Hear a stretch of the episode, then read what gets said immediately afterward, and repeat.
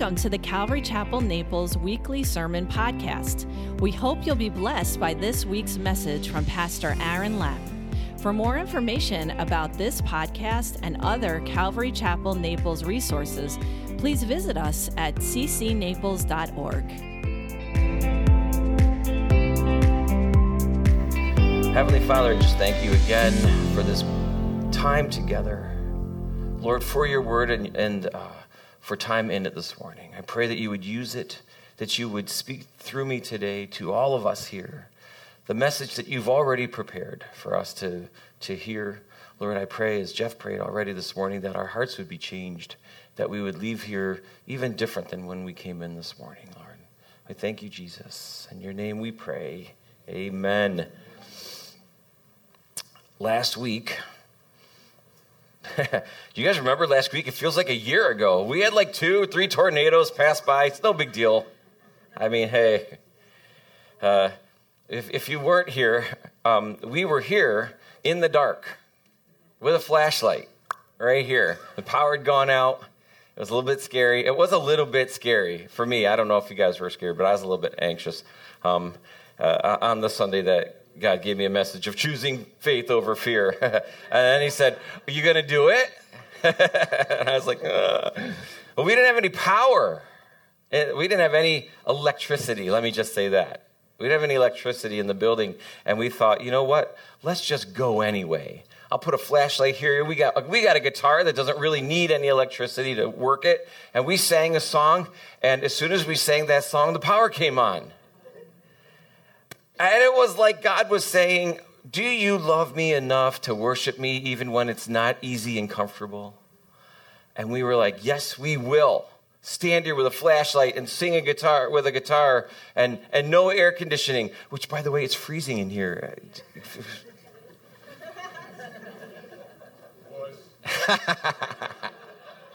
Thanks, Dad.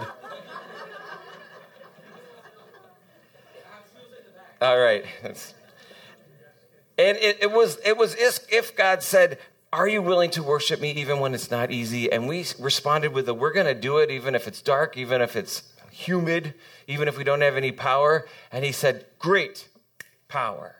And it came back on. I thought, Whoa, I love those quick answers to prayer. I don't get them that often, but I really like them when we get them. Well, we looked at last week in Deuteronomy chapter 12, they're like on the verge of going into the promised land. I mean, I know it feels like it's kind of taken a long time to get there, but there's all this really important stuff that, that Moses needs them to know. And he says to them, when you go in, he's, remember, he says right at the beginning of the chapter, he says, Now here are the judgments and the statutes and commandments that God wants you to follow. And they're like, All right, give us all the rituals and give us all the practices and all the things.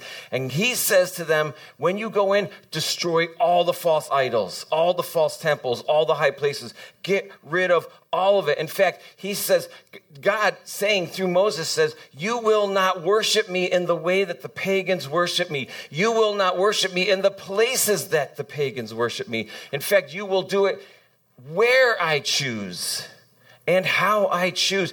God says six times in one chapter, You worship me where I choose.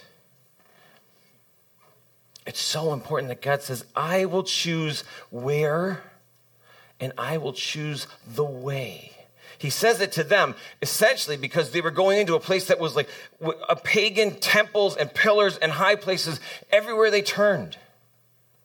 And it would have been so easy for them to say, well, I mean, there's already a, there's already a temple here. Let's just go in.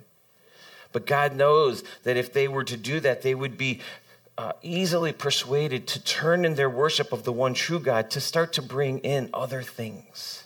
And so he says, You won't do it in the way they do it. You'll do it where I choose and in the way that I choose. And for them, that was very, very important. Later on, as we talked about, Jesus will actually say, The where is a person, and it's me. And the way is still the way. Jesus says, well, I'm the way. I'm the way to the Father. See, God was saying to them in Deuteronomy chapter 12, um, if you want to come into fellowship and relationship with God, you come to the place that I choose and you do it in the way that I choose, and you don't do it any other way. Jesus will come and say, Look, I'm fulfilling that thing that God has given you now. I am the where and I am the way. There's still a way. It hasn't actually changed. Do you realize it hasn't actually changed? Because the way was God said, You will love me and you will serve me with all of your heart, with all of your mind, and with all of your strength. He was saying, You will put me before anything else in your life. And Jesus says, The same is for me. You will worship me only. in fact, he says, I am the only way to come to the Father. There is no other way that man would come to the Father. There's no other way. Jesus says, I am still the way. He still hasn't given him them any rituals or practices or anything that they were dying to follow. He was saying, you get rid of all the false stuff and you worship me only and always, wherever I choose. The thing is that the reason I think that he keeps on going over and over, where I choose, where I choose, I, where, because we have a problem. We have a problem. We don't like to be told what to do. We don't like it. We don't want anybody telling us what to do. And, and I believe that when they're like, well, I mean, yeah, but Moses, look, there's, there's look, look, I can see temples right here. Can't we just go and worship there? And he says, no, you tear them down. Later on, and we're not going to get there today, probably, but in chapter 14, he's going to say, here are all the food, uh, all the animals you cannot eat. You can eat these, you can't eat these. And we could spend so much time going through that list and trying to figure out, well, why would he say you can eat a cow, an ox, but you can't eat a pig? Why? And well, uh, because you know, because you know they didn't have a way to properly clean or cook or whatever. And there maybe there's some validity to all those things, but really, what it comes down to is God was saying, "Can you just obey me? Can you be obedient to what I say, or do you have to question everything I say and figure it out? Because that's what we want to do." Why do I have to worship in the way? Why can't I come to God in the way that I want to come to God? Don't all roads lead to God? Do all roads lead to God? No, they don't. There is a way, there is the way, and it is Jesus. But people don't like that. There can't be just one way. That's crazy, just one way to God. Here's the deal, gang it's a miracle that there's even a way for us to come into relationship with God. We think, well, we deserve many ways. No, we don't. We've been trained to think that we deserve all of this stuff. I mentioned this weeks ago. Look at every commercial. You deserve the iPhone 13. No, you don't. we don't deserve. You don't want to know what we deserve. You know, God says, wipe out all that stuff you're going into. Because there's going to be all of this opportunity for you to worship pagan gods. I know you think you're not going to be deceived. I know you think, you think I, I know you think you're strong, but you're not strong. You're going to go in and you're going to be influenced by everything that you see around you. And I'm not making that up. Let's just flip through a couple of more chapters. Go to Judges, go to Kings. Find out did they actually become influenced and worship other pagan gods? Yes, they did. Yes, they did. We looked at last week, even Solomon built temples to pagan gods at the end of his life, including Molech, where they would burn their children on the idol's fiery hands. Oh, man. Are we so easily swayed? We are.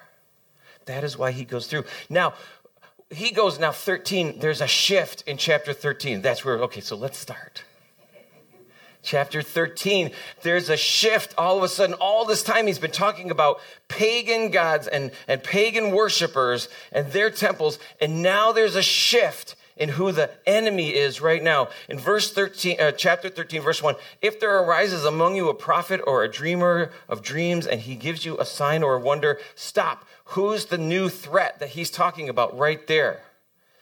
What does it say? What's the clue? If there rises among you among you. See, all of a sudden now, the enemy that's the biggest threat is the one that comes from within them. And he's going to go on through this chapter and say, This is how you have to deal with the enemy that rises up within or among you. He says, If he rises up among you with a dream or of dreams, he gives you a sign or a wonder, and the sign or the wonder comes to pass. What? Wait a minute. Can that happen?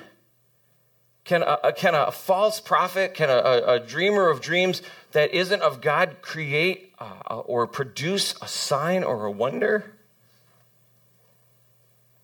Well, two things. Um, maybe the sign or the wonder that he's talking about, the thing that might happen that would persuade them, maybe it's a trick. Maybe it's an illusion. Maybe it's a clever kind of thing that the person does because it's going to say here what their goal is to draw you away from what the truth is, right? This isn't someone coming to you with a sincere question like, well, you know, I don't know about this whole God thing. Can you explain it to me? It's not like you pick up a rock and you kill that person. This is the person that is trying to draw you away from worshiping the God you know to a God that you don't know. But how did signs and wonders happen? Did they happen? Did they were they done by people who weren't of God? Well, I, I think two two different directions here. One is there probably were some very clever illusionists as we have now, right? Do you ever see? Do you guys know David Copperfield? I mean, if you're if you're you know as old as I am, or older. You know David Copperfield, he's this illusionist. I once saw him do a TV special where he made an elephant disappear. And, and this is how it went. He had, he had all of these people, the volunteers, standing in a, in a circle holding hands, and they brought this big elephant in. In comes this elephant, stands in the middle of them, right? And then David Copperfield comes in and he raises up this curtain and he does all kinds of, you know, fancy hand motions. And then the curtain drops and the elephant is gone. And everyone standing in the circle is like, oh, Oh Oh my goodness, he made an elephant disappear. Well, this is what I learned. I watched a, a video that showed how they do that trick, how he did that trick. And, and hey, maybe you'll be surprised to know that everybody in that circle holding hands was in on that trick. Because when he raised up the curtain, they let go of their hands, and the trainer walks the elephant off the stage while the camera goes the other way around. So, as the camera's going around, out goes the elephant, and they come around like this. And then everyone's like, wow. And the whole thing was designed to make you think that something that wasn't true was actually true. And so, and we're so easily fooled because I, you know, personally, me, I believe every single magic trick I ever see. And I'm like, clearly there's a, that guy, I think David Blaine has a deal with the devil. But then you see that everybody on that show is in on the trick. Everybody. There's no magic. That's an illusion. He's designed it to fool you from what is actually true, from what you know to be true. He says, I've just created this illusion to fool you. And so no longer do you think what's true is true or false is true or whatever. You know what I mean. That's one thing, and maybe that was some of it. However, I do also believe that there were some things going on that were supernatural that weren't from God.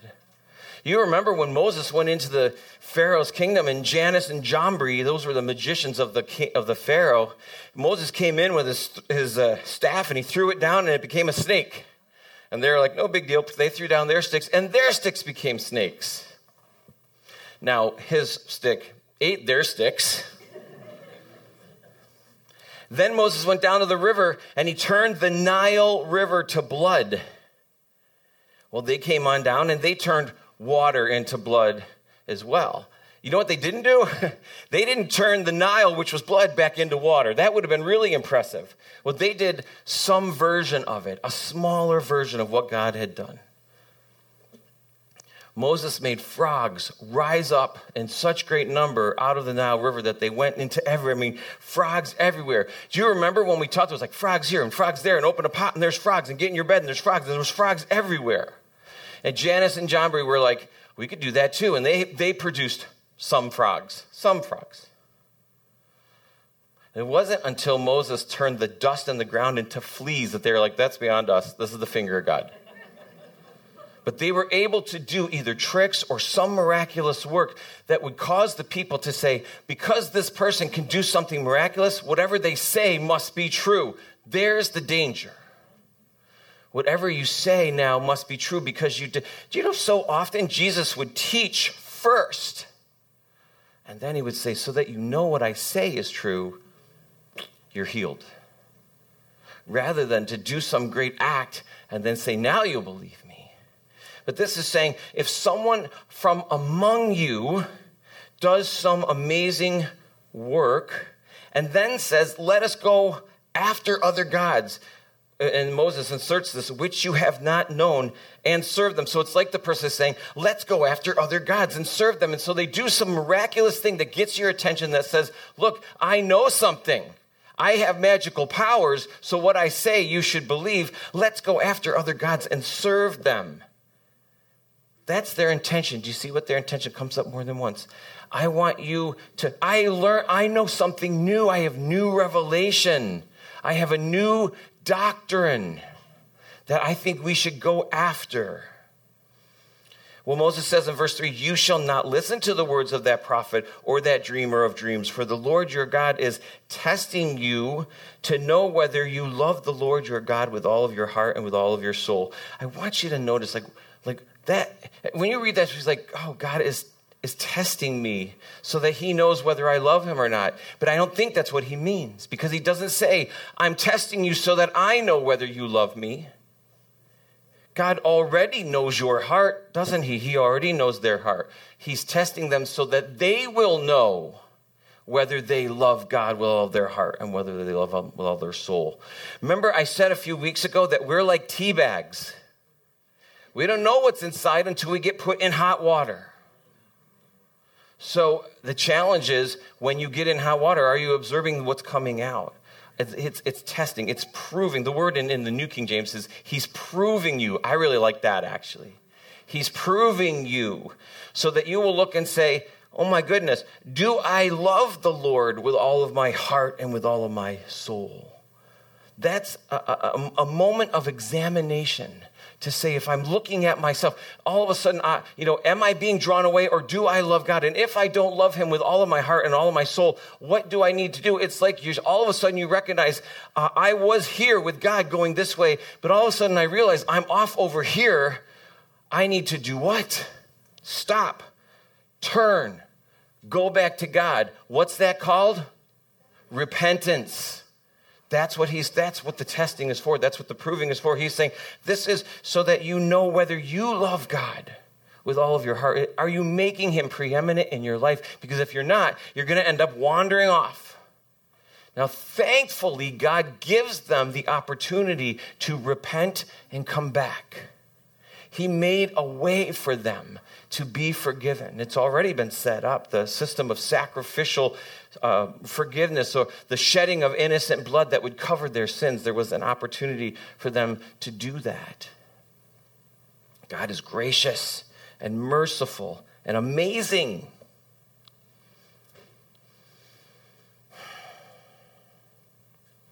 Verse 4 says, You shall. Okay, here's the thing. Um, I, I tend to mark, underline, make notes, all those things in my Bible. If you do that, this is a really great verse because it is jam packed full. One verse. Remember, this is coming right after he says you need to um, uh, examine to see if you love the Lord your God with all of your heart, with all your soul. It's a, it's a test for you to know. And if you uh, don't, if you are, are realizing that you're not loving God with all of your heart and all of your soul, this is what you need to do. Verse 4 And it's so full, you shall walk after the Lord your God and fear him and keep his commandments and obey his voice, and you shall serve him and hold fast. There's so much in that one verse. Walk after the Lord. It means to pursue God. That's what that means to walk after the Lord. You are to pursue God, if you realize that you've wandered away, that you've been drawn away, and that you're not making God preeminent in your life, you are to pursue God. That's your first step. And then you are to fear God. Now, if this is your first day here and you've never heard this before, fear doesn't mean you're supposed to be afraid of God. It means that you're supposed to revere Him. That means you hold Him in awe, that you understand that He is the God of the universe who created everything by speaking it and holds it together in the palm of His hand by His sheer willpower. And by the way, knows your name because He created you. That's the God that we are to pursue and keep his commandments. That means that you are to follow or observe his instructions. We've been looking at that. Commandments in Hebrew means instructions. And obey his voice. How many of you here have heard God speak out loud? Some. That's pretty cool. Some of you have heard God's voice, and that's cool. Some of you are like, I, I, I, what's that even sound like? Does it sound like Morgan Freeman? For those of you who have heard him speak out loud, if that's true, if you could let me know later, that'd be cool. For those of you who are much, much older, George Burns. That's an old reference. I, I, you know what? It might, maybe it'll surprise you to know that I've never heard the audible voice of God, but I hear Him speaking to me all the time. It's in my head. It sounds like my own voice, sadly. But here's how I know the difference God tells me to do things that I wouldn't naturally do.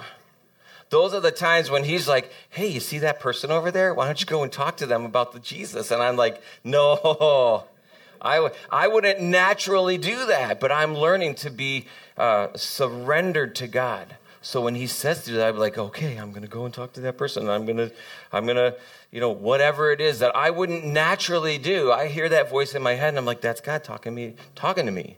Or God says of something like, because, you know, I'm pretty selfish. I like my own time. I like my time for, I get up in the morning and I come here to work or whatever. Uh, and uh, I want to get coffee and I want to get going on the day. And God says, How about getting in the Word? Okay. You're right. You're right. That's I'm going to do that. And he says also, here's a verse I want you to text it to 16 different people this morning right now before you do anything else. Now, if you've gotten a text like that from me, that's because God told me to send it to you. It's not because I'm an amazing person and I'm thinking of everybody and I'm just like this is totally going to make their day. It's because God says, "Hey, you know what? Why don't you send something to encourage this person?" That's how I hear God. And, and I have to do that. I have to I have to obey his voice. Then it says, You shall serve him. Does anybody not know what that means? Serve God?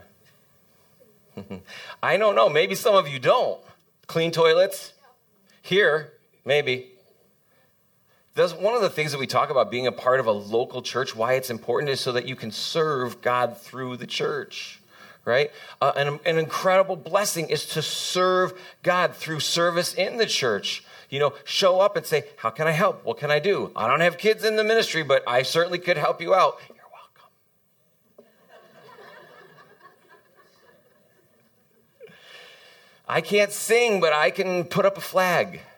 Or I can come and help Julia, who comes here every single week and voluntarily cleans this place for nothing. I can come and help her. Uh, that might, I don't know if she wants your help. So you have to check with her on that. But serve, it's so important to serve. And it doesn't have to be in this church. It could be out of here. It could be anywhere. It could be listening to God's voice and saying, I will go and do whatever it is that you've called me to do because I'm trying to obey. I'm trying to be, I'm trying to hear your voice. And then lastly, he says, hold fast to him. Right here in Hebrew, this word is cling. Cling to him. After all of this, cling to him. You know, it's like he just wants you to come on and grab on and be like, wherever you're going to go, I'm going to go. And you're just holding on and going wherever God's, God's like, well, I'm going this way now. And you're just like, okay, I'm clinging on because I'm going wherever you're going. Cling to him, Moses says. Verse 5 it says, But the prophet or that dreamer of dreams shall be put to death because he has spoken in order to turn you away from the Lord your God. Don't, don't be put off just yet that this says put them to death. First of all, I want to point out to you that that doesn't mean you turn around and you just blow them away. or that to them. There, this indicates that there was a process, a trial that would come to pass. Okay, we're going to come back to this a little bit. But their purpose is, notice their purpose is their intent on turning you away from the God who has called you out, the God that is leading you into the, the promised land here, he's saying. Their intent is to turn you away to other gods. He's going to keep on saying, gods that you don't know. Gods that you don't know. it's so crazy to me, actually, that he has to say, they're going to turn you away. To, to say that turn you away from gods that you don't know implies that there is a God that they do know, the one that has brought them out of bondage. It's, it's, it's crazy because they might look at this and say, well, oh, I did a little comparison on this note. True God that they know versus false God that they don't know true God that they know, they could see his presence. Going through the wilderness, pillar of fire, pillar of cloud. Um, hear his voice, fire on top of the mountain. He spoke to them. They heard his voice. They benefited from his provision, right? Manna, quail, water from a rock, clothes that didn't wear out, shoes that you didn't have to replace. They benefited from all, these are just a, a few of the things that they benefited from. Uh, victory over these kings. Remember King Og, the guy that had the huge, you know, bed, the giant, the victories that he gave them, they benefited from the God that they knew versus the God that they virtually no experience with pagan gods. Uh, nothing supernatural uh, they hadn't received any benefit from foreign pagan gods. They had been told multiple times to stay away from them, and yet these pagan gods will still seem intriguing to them. They'll be like, ah, oh, you know, all this time they're like, oh, we, we hear God. Okay, don't just destroy all the pagan gods, all the temples. Don't be involved with any of that. And then they're going to get in there and be like, hmm, I do like what you've done with that God there. And they become intrigued with these gods. And I'm thinking, wait, they had all of this evidence, fire in the sky and provision, all this, and yet they are still going to be turned to worship pagan gods. I think, those foolish Israelites. and, and that's when God goes, Yeah? Really? Hard on the Israelites? You have the sun that rises every single day. You have the moon that comes up when the sun goes down. Now I get it. It's not going this and this. The earth is doing this. I get that. He says you have an ocean that only, why does the ocean only come so far? The, the, the globe is mostly ocean. And yet somehow it only comes to a certain point and then stops. Guess what happens to your body when you break a bone? It heals itself. That's a miracle. Guess what happens when someone bumps into my car and puts a dent in the fender? Doesn't fix itself. Wouldn't that be cool? Maybe, maybe Tesla will come up with that self-driving, self-healing cars. You'll get banged into, you'll be like, ah, don't worry about it. In like four weeks, that'll be gone. There isn't anything man-made that does that. There, there's nothing man-made that heals itself. Only things that are God-made can do that. It's a miracle. It's a miracle. We have just as many miraculous things to look at, to see, and to behold that they did, and yet we also get drawn away. We also get pulled away. I try not to be so hard on the Israelites. That's the message to me. That's what God was telling me. Don't be so hard on those Israelites. ah he says that they, are trying to draw you away from the God who brought you out of the land of Egypt and redeemed you from the house of bondage and enticed you from the way in which the Lord your God commanded you to walk. So you shall put away the evil from your midst. Put away in Hebrew means eradicate, destroy completely, put an end to.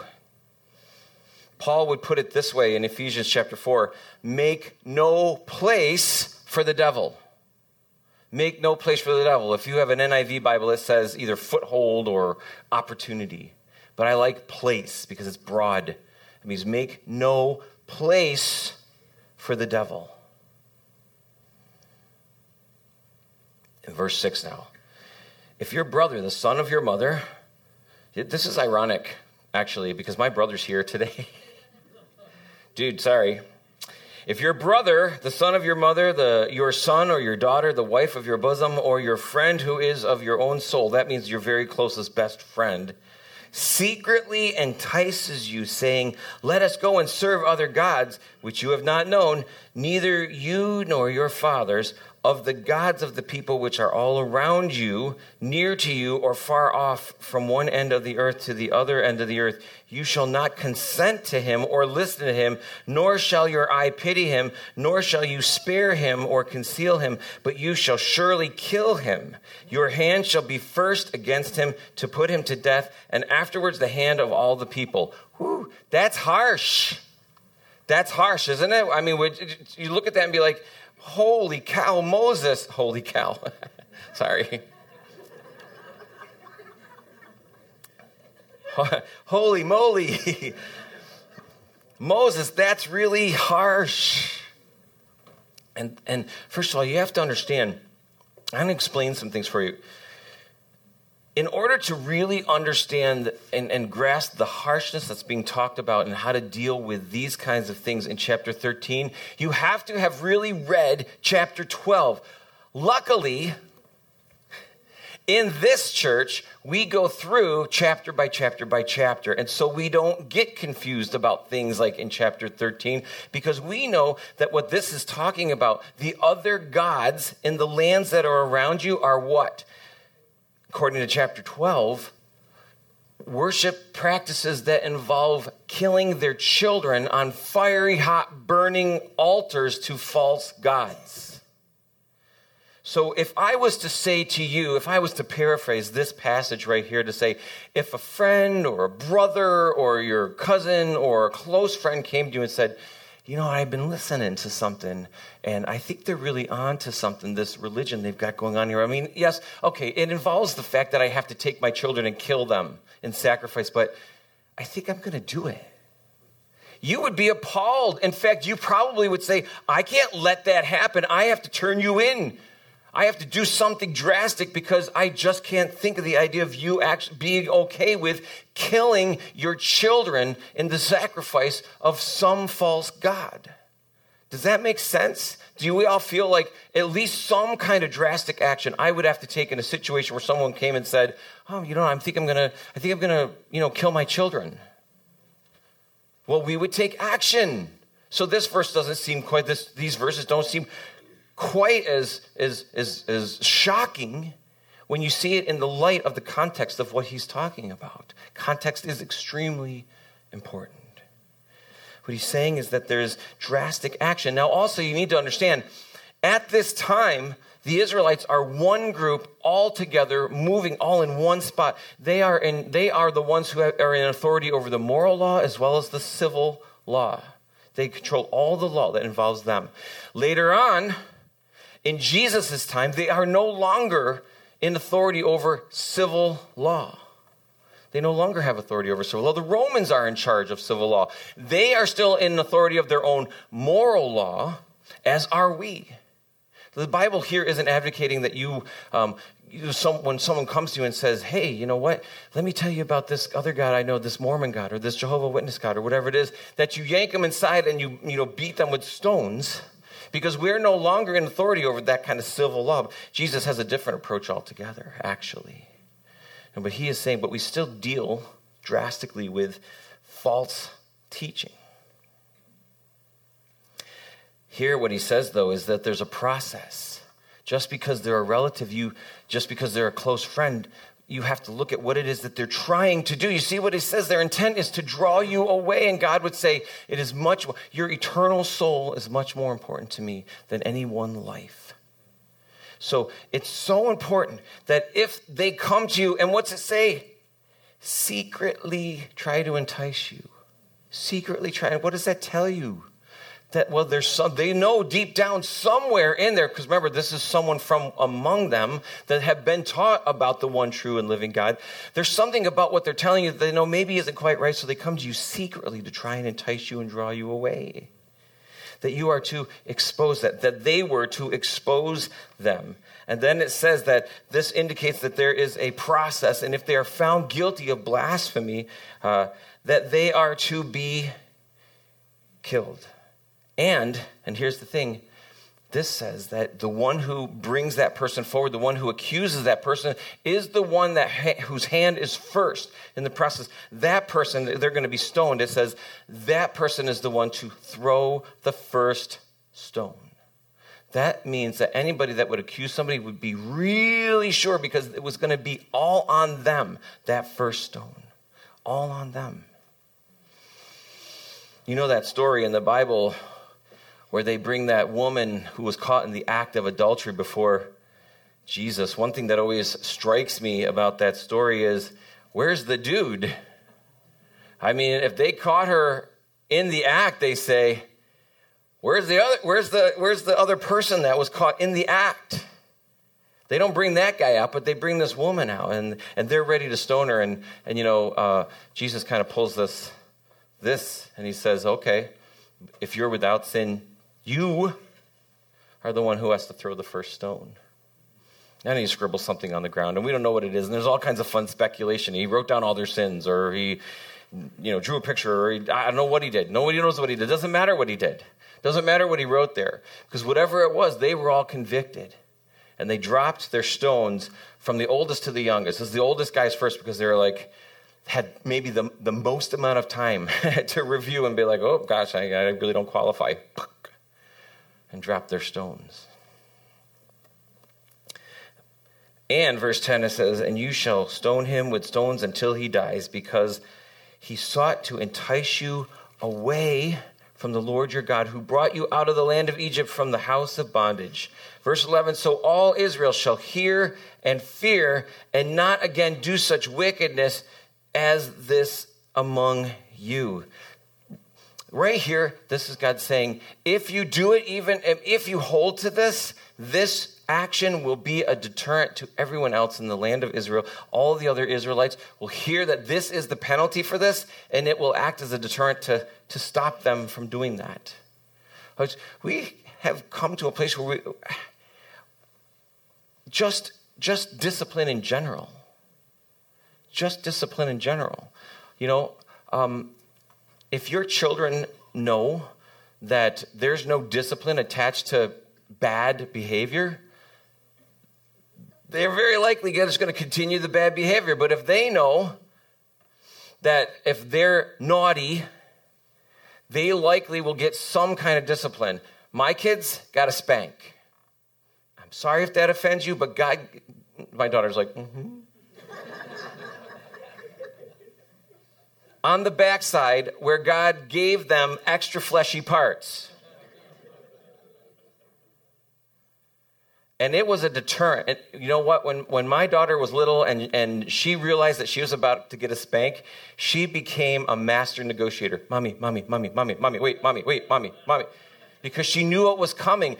And after a while, we didn't have to anymore. It was a deterrent. We know that this kind of thing, we know that punishment is a deterrent. God, God established it. He said that this will work.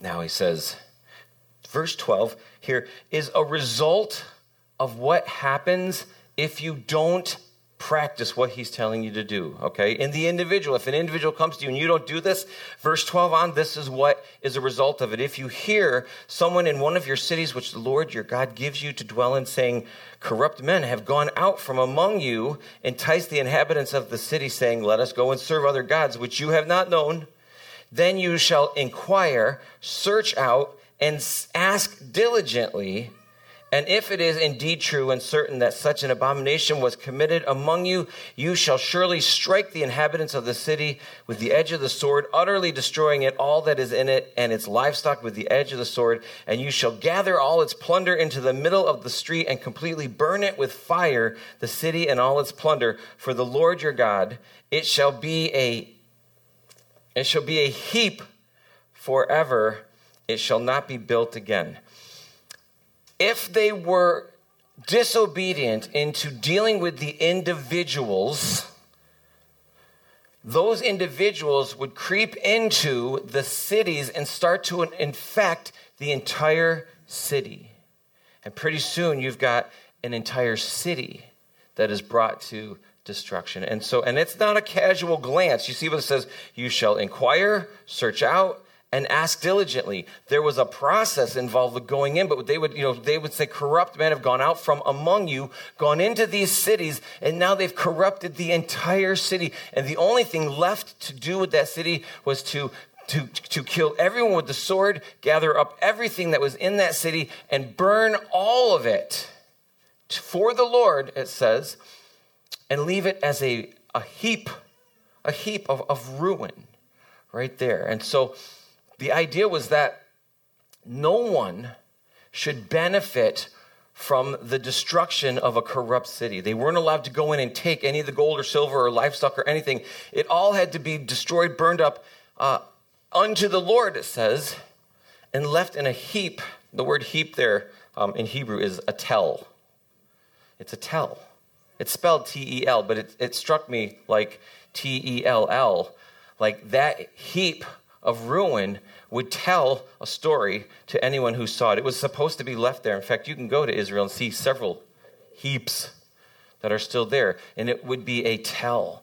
This this city was a corrupt city that ended up having to be destroyed, and there was no benefit. The reason they didn't want any benefit associated with it, so no one would falsely accuse the city, just so that they could then go in and plunder all of its gold and livestock and everything. It was to be able to say, um, you need to eradicate pagan and false worships that will what? Draw you away from the worship of the one true God. Right? Paul will later say the same thing. Well, he will say, a little bit of leaven leavens the whole lump. Right? A little bit of leaven, that means a little bit of sin left unchecked will infect the entire lump. I like lump. I do because, well, that's us. You're a lump. I'm a, I'm a lump. Some of us are more lumpy than others. it was drastic, but it wasn't casual. You see, that it, it's, it's examined, closely examined, so that it could be determined that this city is corrupt and needs to be completely destroyed, left a, in a heap.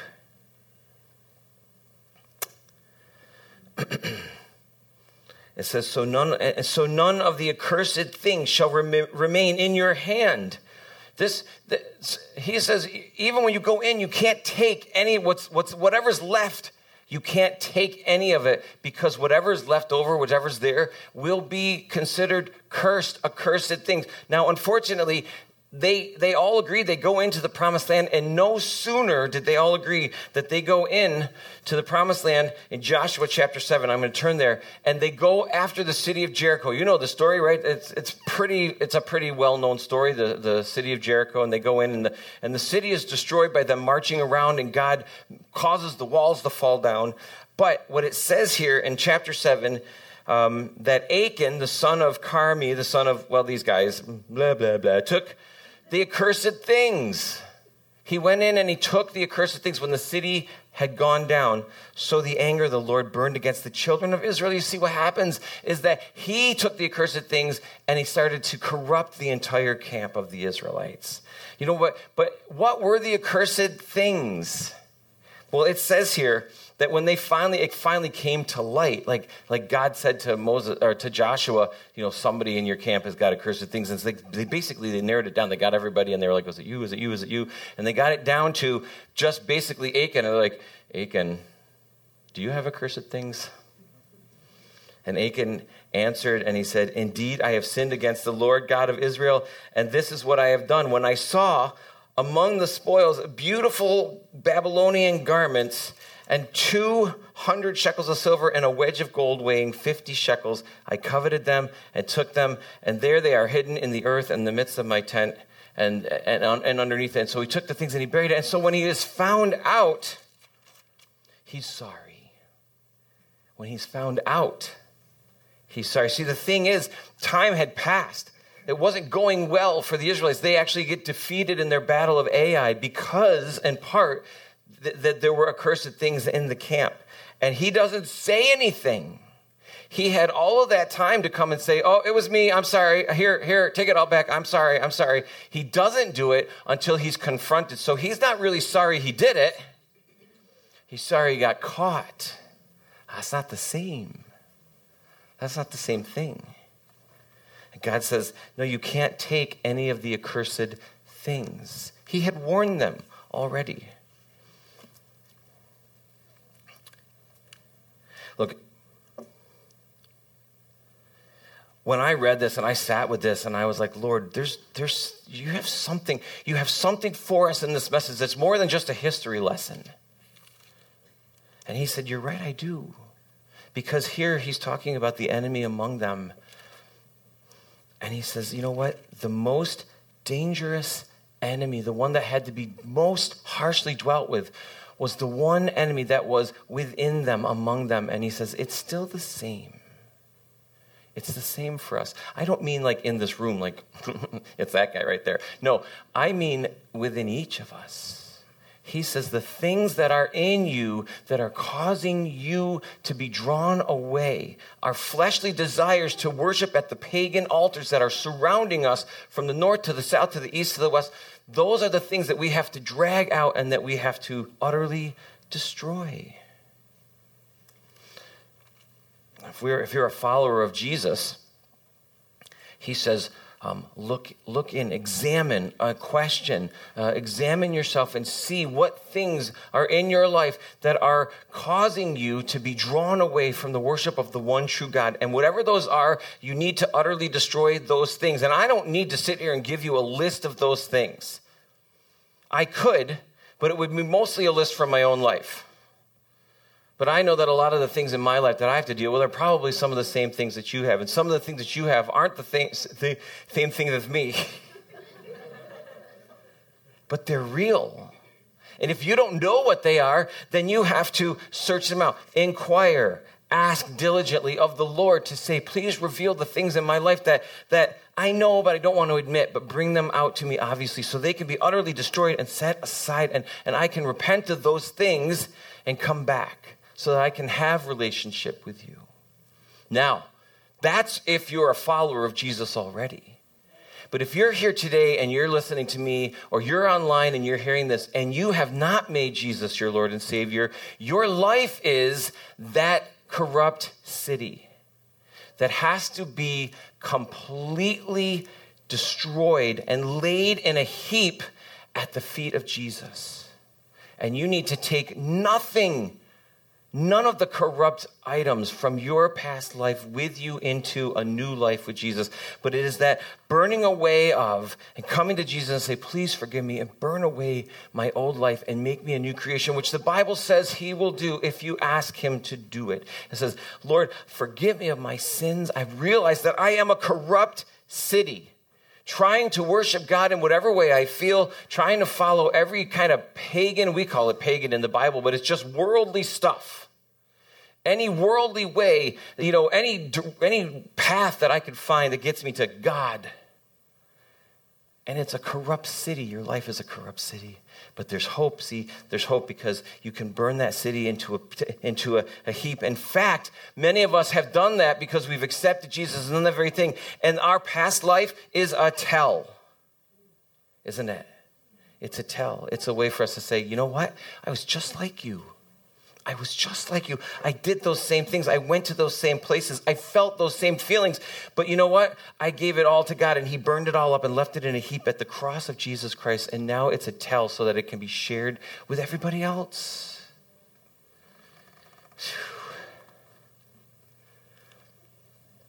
So we've got two groups those who are following Jesus, but maybe are being secretly enticed away. Those things that are secretly enticing you away, you let them go. You, you, you drag them out and you, you utterly destroy them and you repent and you go back to Jesus. And we have the other group those who haven't accepted Jesus yet are living their life is a corrupt city. It has to be heaped up, piled up, burned and destroyed, left for the Lord take nothing from that life with you and move on into what the Bible refers to as the promised land, or for the Christian, the abundant life in Jesus Christ. The way. Amen? Amen. Let's pray. Heavenly Father, thank you so much for this word today. Lord, I thank you for the, the, for the wisdom that you shared with me this week and even minutes ago uh, as I came up here to share, Lord. Uh, thank you for using me in this way, Lord. Uh, my prayer is the same as I hope everyone's prayer is, Lord. If there is anything in my life that is corrupt, that's enticing me away from worshiping you fully and preeminently, Lord, please bring it to mind so that I might utterly destroy it and leave it in a heap at your feet. Uh, Lord, if there's anybody here today that doesn't know you as their Lord and Savior, like are trying to make their way in a corrupt city of their life, Lord, I pray that today would be the day that they would bring it forth and they would say, I've searched it out even this morning, and I see that my life is a, is a corrupt city, Lord. Please let me leave it in, in a heap.